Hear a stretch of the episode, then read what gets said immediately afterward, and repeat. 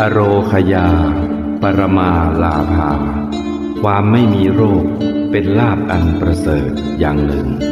อาหาร การนอน ความกลัว เมถุน เหล่านี้เป็นของทั่วไป มีแก่คนกับดิรฉานธรรมเป็นของที่ทำให้คนและดิรฉานพิเศษกว่ากัน ผู้ปราศจากธรรมก็เสมอกับดิรฉาน สุภาษิตศพสมัยจากหนังสือชื่อหิโตประเทศ สวัสดีครับ ท่านผู้ฟังที่เคารพทุกท่าน ในช่วงนี้ผมเภสัชกรอุดมปรินคำจะขอเรียบเรียงบทความวิชาการที่เกี่ยวข้องกับปลูกข้าว หรือข้าวตอง มาเล่าสู่กันฟัง ความเชื่อมโยงระหว่างมนุษย์กับแบคทีเรีย มีอิทธิพลต่อวิวัฒนาการของอวัยวะทุกส่วนรวมถึงสมองด้วย ผลกระทบของไมโครไบโอม เห็นได้จากคำที่ใช้อธิบายต่างๆ เช่นจีโนมที่สองของมนุษย์ อวัยวะใหม่ที่เพิ่งค้นพบ หรือป่าฝนแบคทีเรียในร่างกาย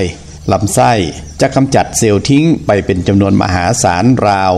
100 ถึง 300 ล้านเซลล์ต่อชั่วโมง ซึ่งเป็นแค่หนึ่งใน 3,000 ล้านส่วนของจุลินทรีย์ทั้งหมดที่ถูกลำไส้เล็กกำจัดเท่านั้น แม้จุลินทรีย์อาศัยอยู่ใน biofilm ที่เคลือบผนังลำไส้ แต่มันก็ถูกกำจัดออกไปมากเช่นกัน ยกตัวอย่างเช่น ในอุจจาระจุลินทรีย์มีน้ำหนักประมาณร้อยละ 40 ของน้ำหนักอุจจาระทั้งหมดคำว่า microbiome ถูกนำมาใช้ครั้งแรก โดยโจชัวเลเดอร์เบิร์ก นักชีววิทยาโมเลกุล เจ้าของรางวัลโนเบล เราได้เรียนรู้ว่าแบคทีเรียในลำไส้ปริมาณมหาศาล ส่งผลโดยตรงต่อการพัฒนาการของสมอง และระบบประสาทส่วนกลาง นับตั้งแต่อยู่ในคันมันดา จนเสียชีวิต นอกจากนี้ไมโครไบโอมของคุณยังปรับตัวให้เข้ากับระบบภูมิต้านทานของตัวเองทุกวัน เมื่อสมดุลตามธรรมชาติของไมโครไบโอมถูกรบกวน จนเสียศูนย์ หรือที่เรียกว่า dysbiosis ซึ่งเพิ่งค้นพบว่า dysbiosis ไม่ได้เป็นแค่ปัญหาเฉพาะระบบทางเดินอาหารเท่านั้น แต่ยังสร้างความเสียหายไปทั่วร่างกาย ภาวะดังกล่าว มีส่วนเชื่อมโยงกับความผิดปกติหลายชนิดที่เพิ่มมากขึ้นเรื่อยๆ ทั้งโรคหืด ผิวหนังอักเสบ โรคโครน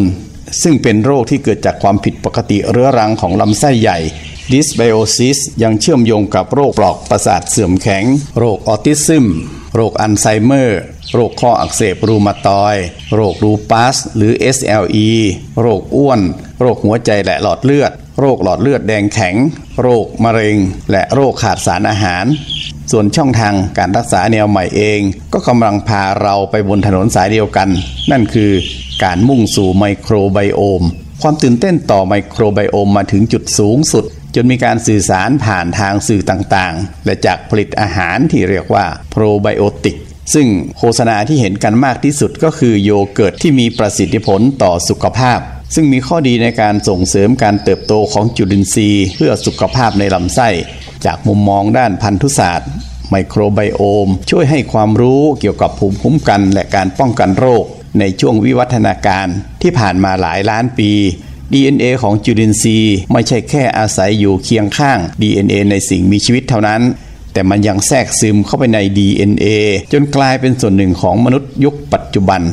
โลกแห่งการค้นพบที่เป็นไปได้นี้เกิดขึ้นจากการพึ่งพาอาศัยกันระหว่างจุลินทรีย์กับ DNA ซึ่งเกิดขึ้นต่อเนื่องมาหลายล้านปีในสายพันธุ์พวกเรา เรื่องราวสำคัญอีกเรื่องหนึ่ง นั่นคือ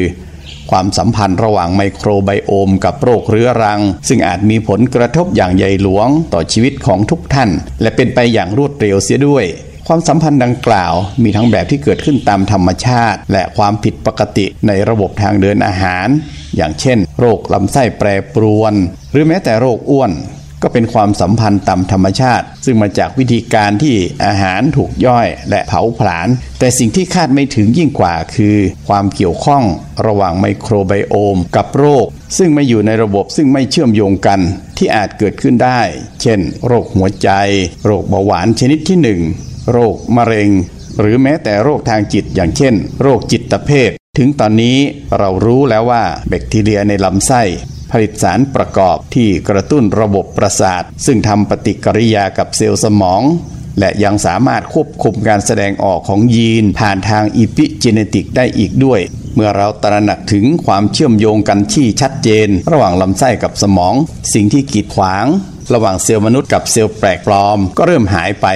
หากแบคทีเรียสักตัวหนึ่งในลำไส้ของคุณ สามารถส่งผลต่ออารมณ์ หรือทำให้คุณป่วยทางจิตใจได้จริง แนวคิดใหม่ๆ เกี่ยวกับร่างกาย ก็สามารถปรากฏให้เห็นที่ขอบฟ้า พบกันใหม่ในครั้งต่อไป สวัสดีครับ มันใจแล้วแนวสมุนไพรข่าวตองนี้มอบจากใจ ของผมอุดมริมคำ